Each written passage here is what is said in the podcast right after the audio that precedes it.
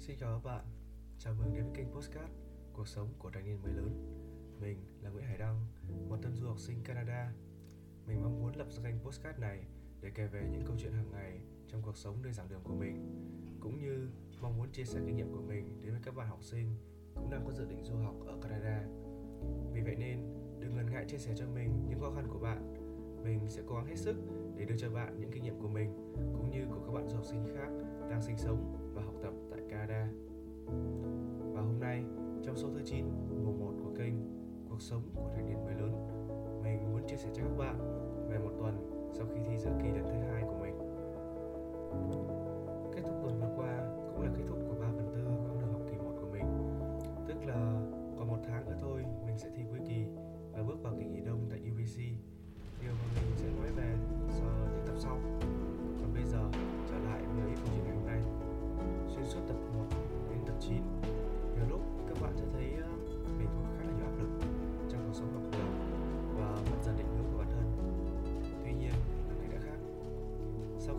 Thi lần thứ hai, mình ra khỏi vòng thi với tâm trạng rất là thoải mái. Không còn là những áp lực mà mình đã làm đủ tốt hay chưa, rồi ngay lập tức lại đi kiểm tra đáp án nữa. Mình đã dần làm quen cuộc sống ở đây, dần nhận ra rằng là đôi lúc áp lực bản thân quá mức không phải là cách để giúp mình phát triển hơn mà có khi nó còn làm mình đi lùi lại điều này làm mình nhớ đến một câu nói về thời gian của mình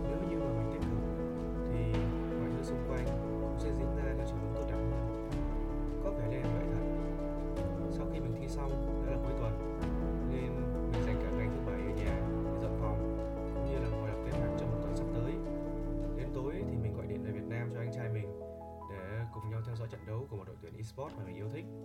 Khoảnh khắc mà chúng mình chờ đợi mấy năm cuối cùng đã đến. Thần tượng của chúng mình lại một lần nữa chạm tay vào chiếc cúp vô địch. Mình vui đến mức mà quên cả ngủ. Ngày hôm sau thì mình không dành đại số thời gian để học bài nữa. Mình quyết định đi mua sắm cùng bạn bè. Chúng mình chạy qua một uh, thành phố Richmond để sắm đồ Black Friday. Nhưng mà vì mình quên mang ví nên là đành phải đi window shopping và nhìn hai đứa bạn mua đồ hai đứa bạn mình thì không quá cao, thành ra là chúng nó đem mình ra để làm thước đo, mua giày độn. Sau đó thì chúng mình về nhà một đứa ở tận Burnaby để ăn tối. Nó đem cả gia tài là năm gói mì gói và 6 quả trứng ra để chiêu đãi cho mình.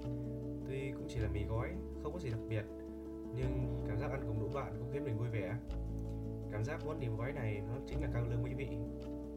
Chúng mình chia nhau, chắc đây cũng là cảm giác của sinh viên nghèo tại Việt Nam. Ăn xong thì ờ, chúng mình tự nhiên nhớ ra là đã qua sinh nhật của cả ba đứa. Và sang bên này thì vẫn chưa được tổ chức gì. Thành ra là ba đứa lại quyết định bắt xe buýt sang một nhà cửa hàng bánh kem và mua hai chiếc bánh nhỏ. Miếng bánh thôi, xin đính chính lại. Lúc cả ba đứa nổi nến, mình thấy thật vui và ấm áp.